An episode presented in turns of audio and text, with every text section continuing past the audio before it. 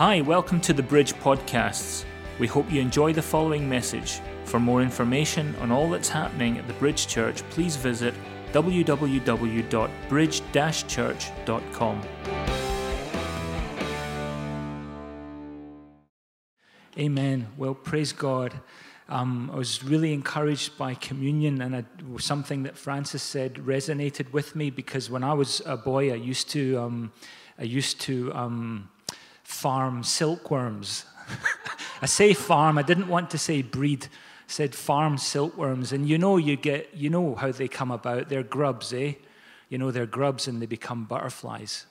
And uh, but there's a stage that they go through when they just go into these, they spin cocoons and doesn't look like much is happening.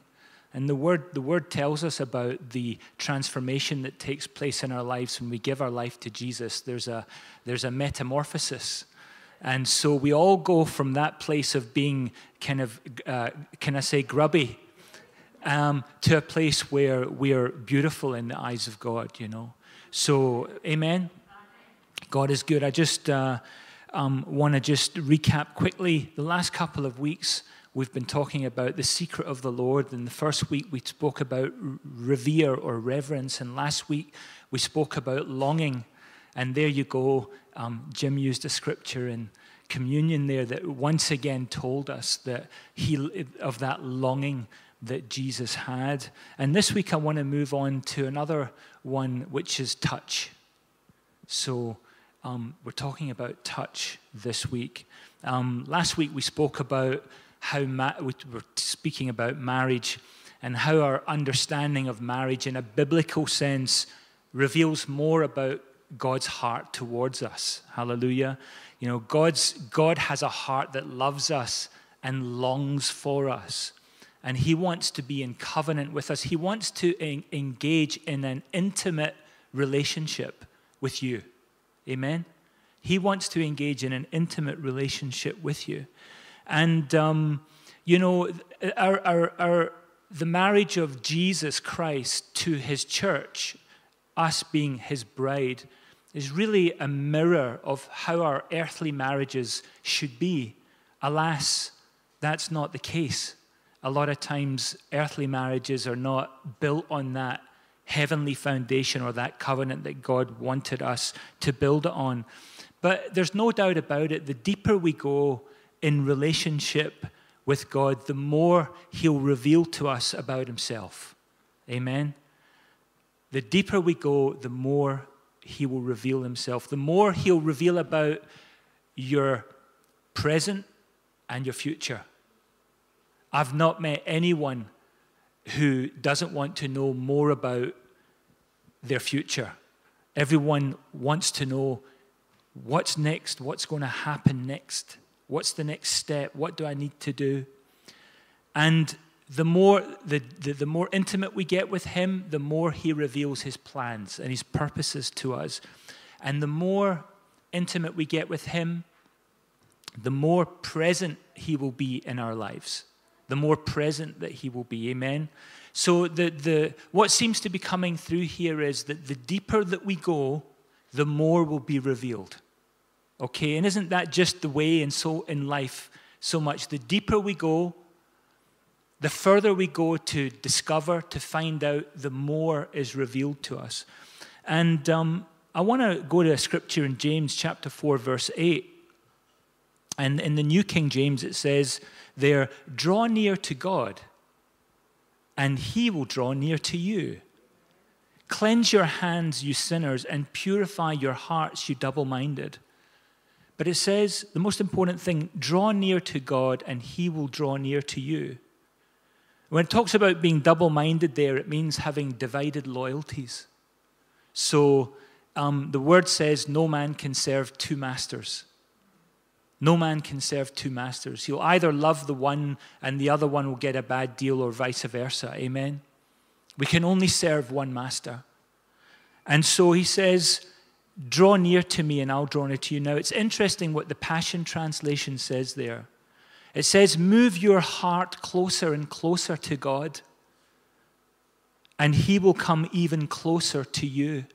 But if you read that in in the Arama- in Aramaic, which is one of the languages that Jesus spoke, it would say this: move your heart closer and closer to God, and He will be touching you. Amen? Move your heart closer and closer to God, and He will be touching you. But make sure you cleanse your life, you sinners, and keep your heart pure and stop doubting. Amen? So God can and He will touch our lives. Amen? Can and will touch our lives. He is able and He is willing to do it. Amen? And we hear this often, at least I do. You hear people saying, I just want a touch from God. I just want to experience God's touch. You know, I want a touch from God. And people will do anything or go anywhere to get a touch from God. But it's really as simple as, draw, when you draw near unto me, I will draw unto you, as if to touch you. Amen? You know, I've found out one thing about um, touching or touch. You have to be in close proximity to do it. Amen? To touch anything, you have to be close to it. And that woman with the issue of blood, do we all know that story? The woman with the issue of blood knew. Something inside of her knew, if only I can touch the hem of Jesus' garment, I will be healed. If only I can touch. And in Luke chapter eight, in verse forty-six, this is awesome. It says there, but Jesus said, someone deliberately touched me, for I felt healing power going out of me. So some, here's Jesus saying, someone has touched me on purpose.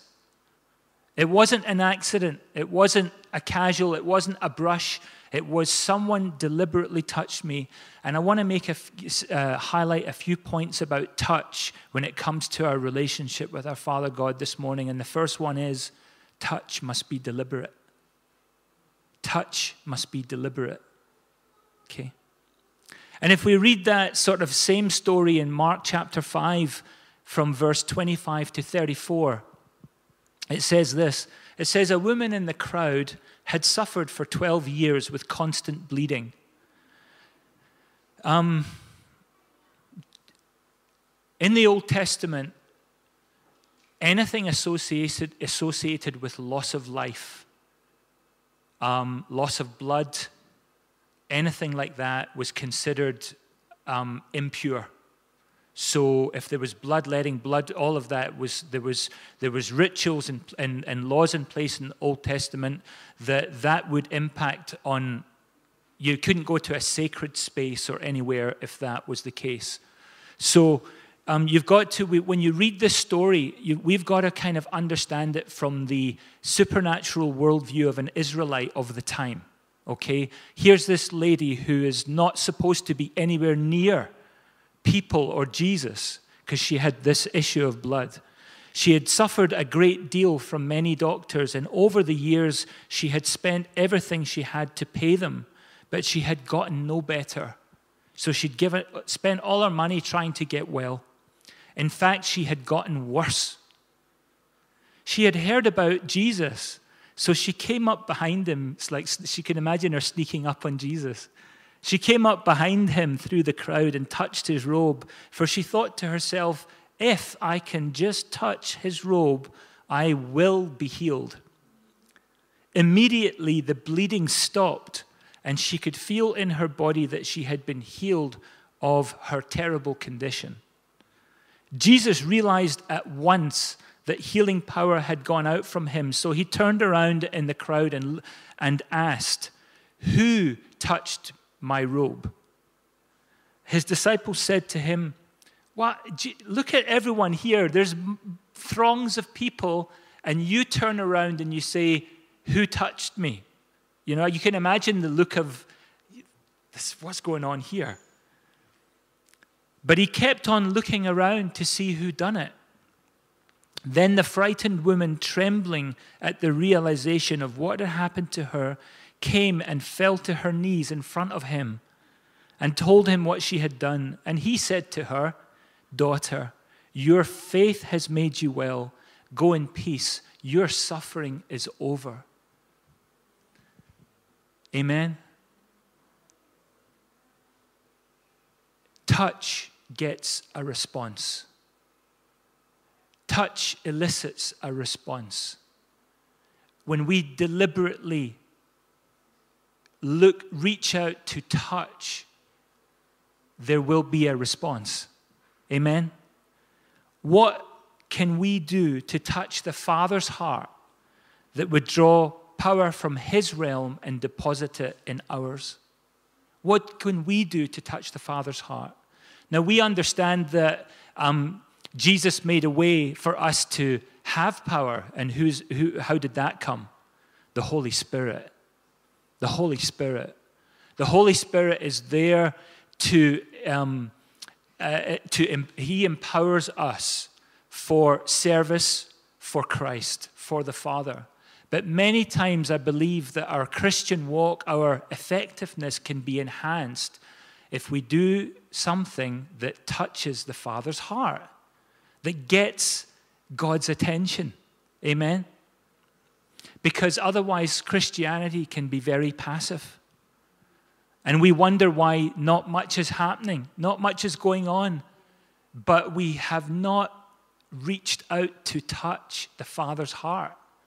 And I believe when we touch the Father's heart, that opens the door for the Holy Spirit to just power, power, power. It's that it's always, I've always known it's the first step, that brave and courageous first step that unleashes the power of heaven on earth. Amen? In Matthew chapter nine, verse twenty to twenty-two, it talks about the same story in the harmony of the Gospels. A woman who'd suffered for twelve years came up behind Jesus, touched the fringe of his robe, for she thought, if I can just touch his robe, I will be healed. Jesus turned around and said, daughter, be encouraged. Your faith has made you well. And the woman was healed at that moment. The woman was healed at that moment. Touch is immediate. There's no, there's no delay. If I went up to Alex and touched Alex right now, he would immediately know that I touched him. He wouldn't wait five minutes and say, someone, I think someone touched me. Touch is immediate. Touch is immediate. And sometimes we need to touch. I'm using this um, analogy. It's almost like we have to touch the hem of Jesus' garment immediately. Because we want... So, you know, because at the moment of the touch comes the deliverance. The, her, her healing came at the very moment that she touched. When her faith, and when the opportunity came, her faith was ready. She knew as soon as that opportunity is there and I touch Jesus' robe, I will be healed. It was immediate. Amen. So, remember last week we were speaking about the impartation. And I was trying not to make it very awkward. But here's the deal. To, im- to impart something or to impregnate something, you have to bring the seed to the soil. Without that happening, there is no fruit. Amen?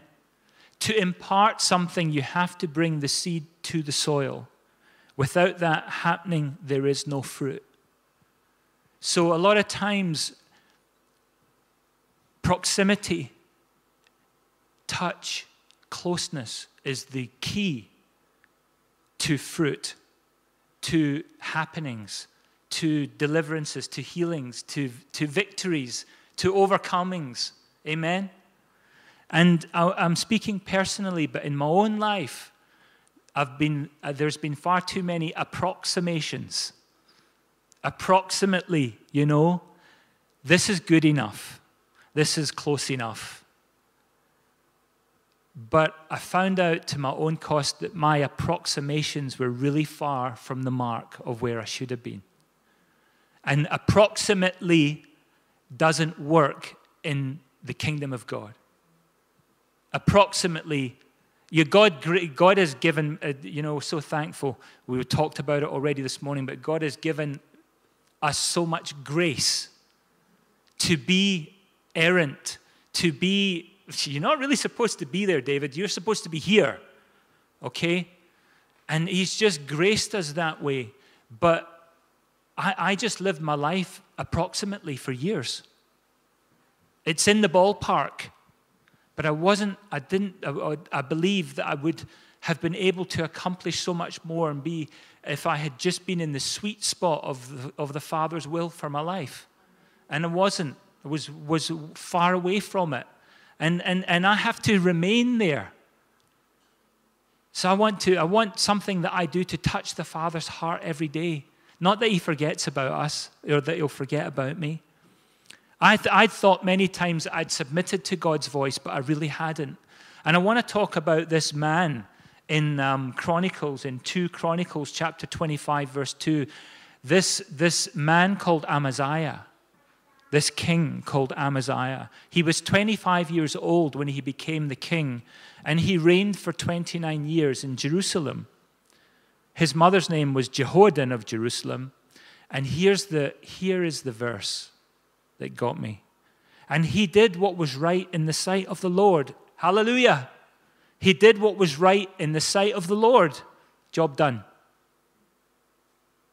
Yeah? No. He did what was right in the sight of the Lord, but not with a loyal heart. He did what was right. He was in the ballpark. He was approximately doing the right thing, everything, but his, he had divided loyalties. His heart was divided. Amen. We can be good people and do good things, but we can be strangers to God. Amen.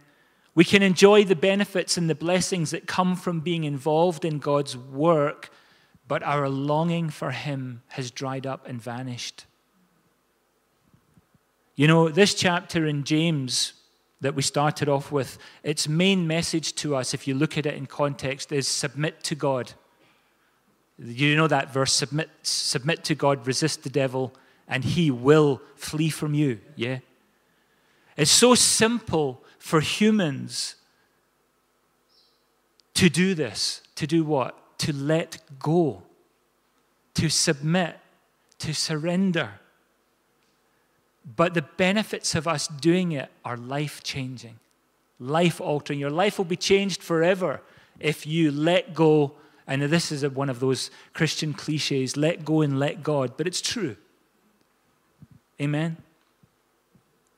And this touch from God that we've been talking about is so powerful that it can actually physically materialize. Now, you're all thinking of the hand of God now.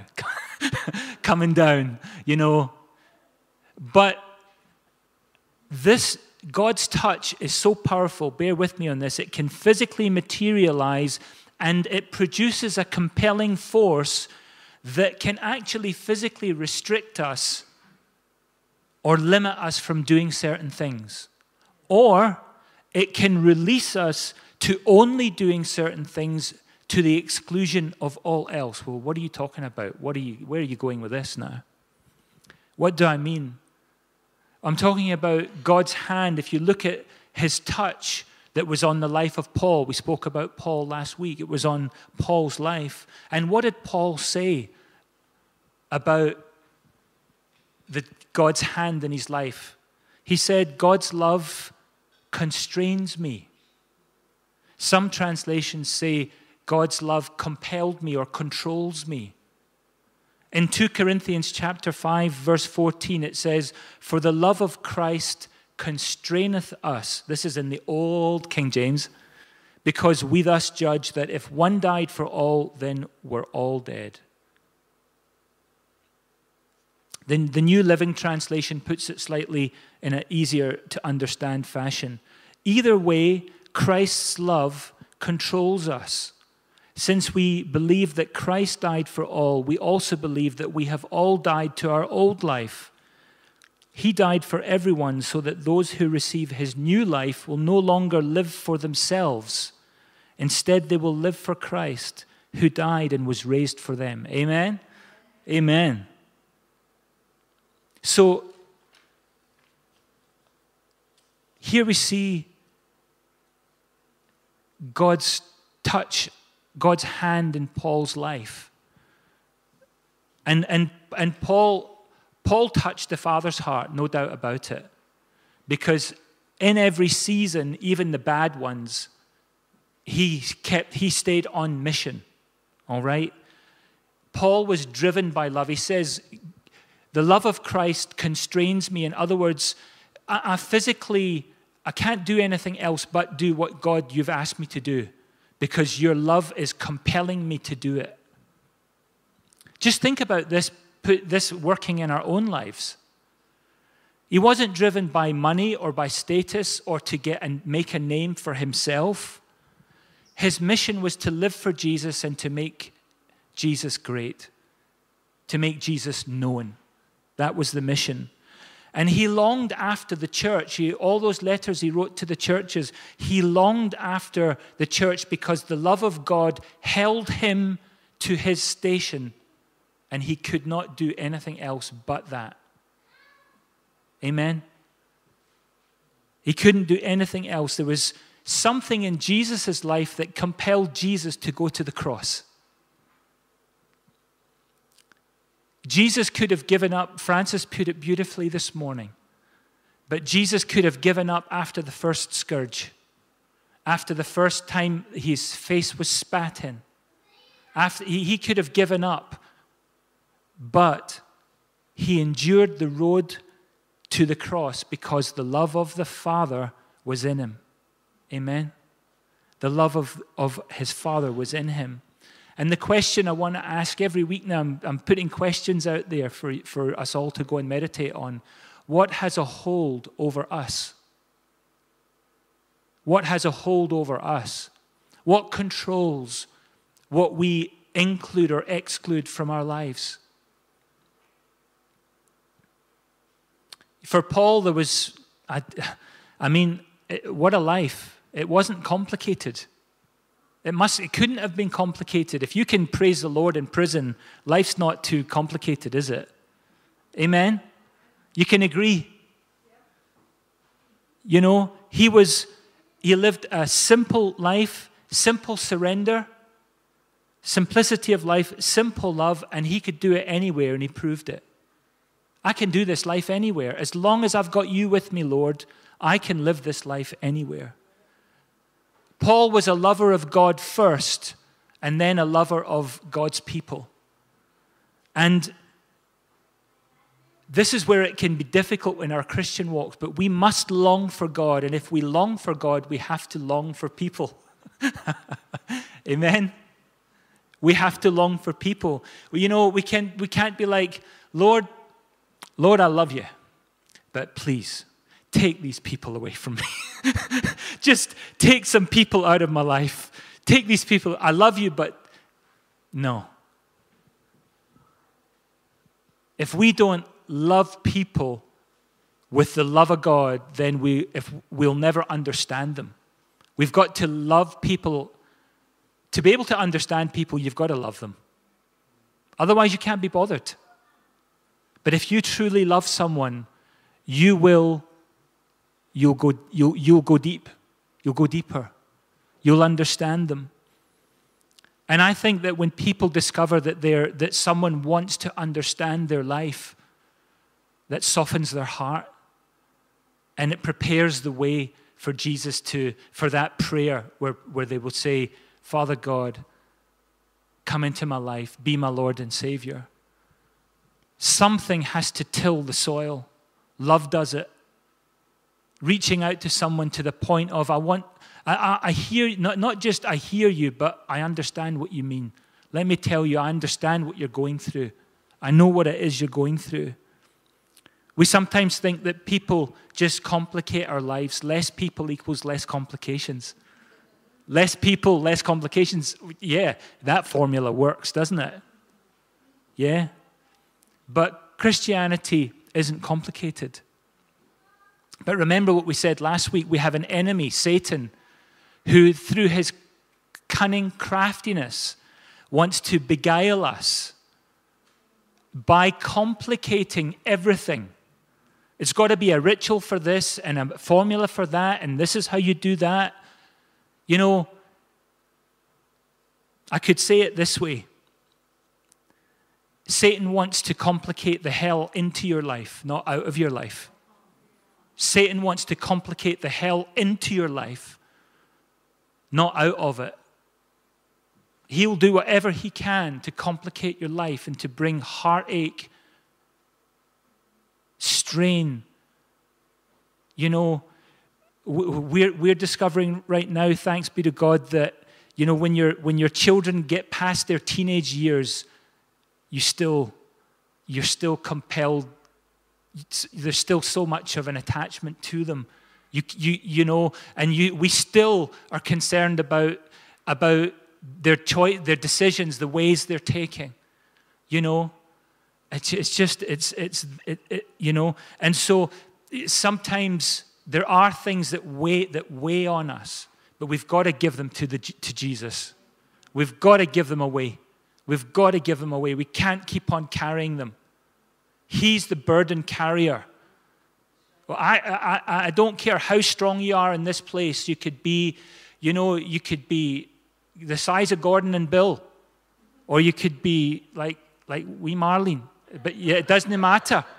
It doesn't matter your physical size. We were not designed to carry that kind of burden. Jesus says, I'm going to take it from you. And we can build upon that sure foundation, who's Jesus Christ. Jesus was the master of making things simple to understand. After all, it was him who said these simple things, I am the way.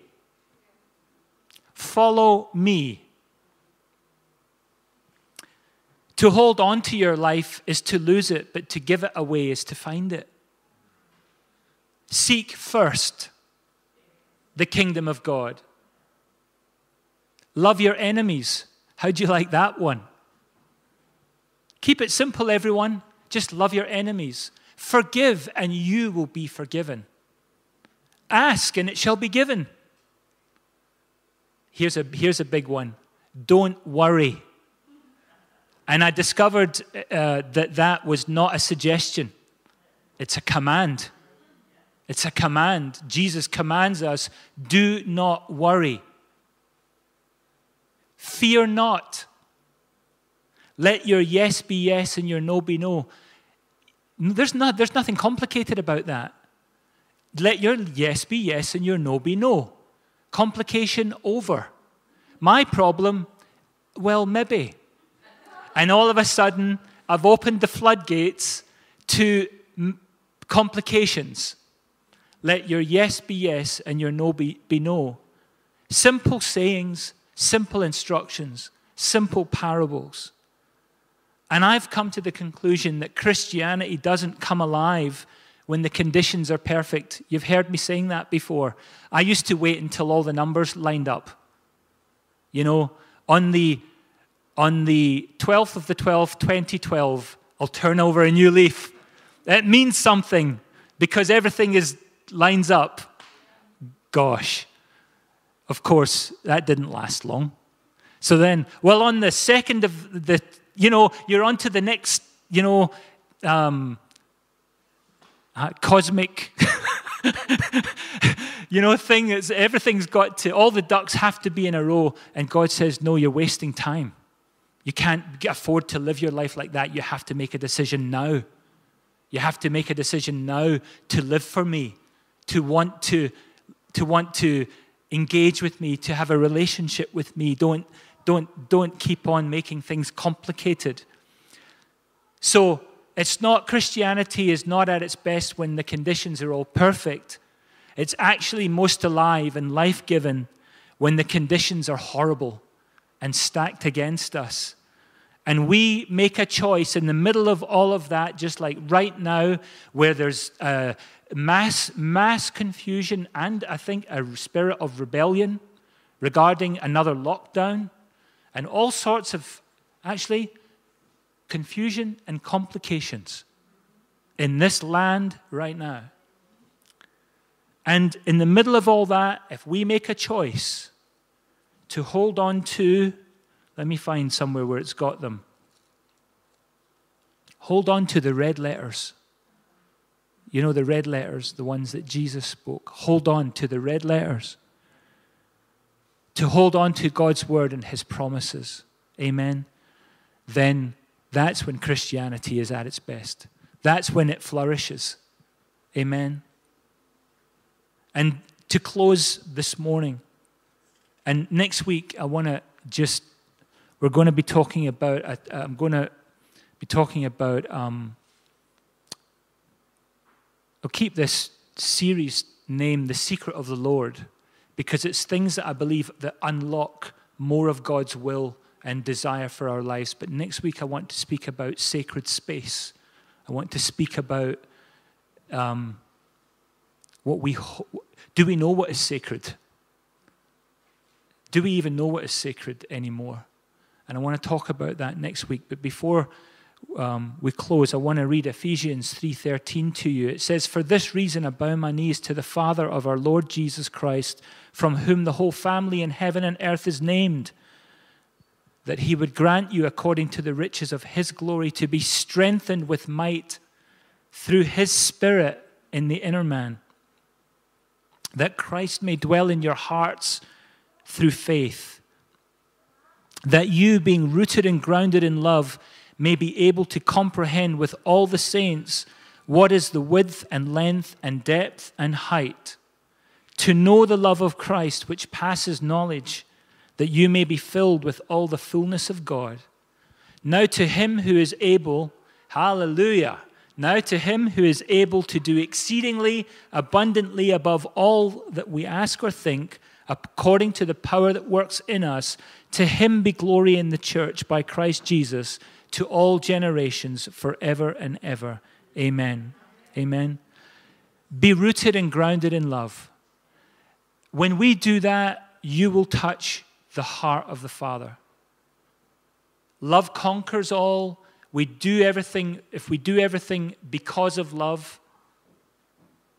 amen, not in spite of it, but because of it, it'll touch God's heart, and that'll bring a response. I believe it'll bring a response, and it, you will not have to tarry. I believe that it will be, it will be his will and his good pleasure to respond to you when we reach out to him. But it all begins with being rooted and grounded in love, by being constrained, by being constrained by the love of Christ in us. Hallelujah. And so we pray for a Holy Ghost impartation to impregnate every one of us with wisdom and knowledge, discernment, and the revelation that opens the door for us and prepares the way for us to take steps onto our true destiny. Amen. And this church has a destiny, and you have a destiny. Like we prayed for, we released Karen and Ian last week on Sunday. They have a destiny. We all have a destiny in Christ Jesus. And um, it doesn't matter where you are. You could, you, you might be in a tough place right now, like a wilderness place, like, like King David was in the Psalms. But even in that wilderness place, he says, my, my heart and my soul longs after you. And God will lead us. He'll lead you out of that dry and dust. He'll lead you out of that wilderness place. Amen. David just kept on blessing the name of the Lord. I will lift your name up in the sanctuary. I will lift your name up in the congregation of, in, of the assembly. I will never stop lifting your name up, Father God. No matter how wild this country gets, lift up the name of Jesus. Amen. Thanks for listening. Remember to visit our website, w w w dot bridge dash church dot com, and connect with us via Facebook and Twitter.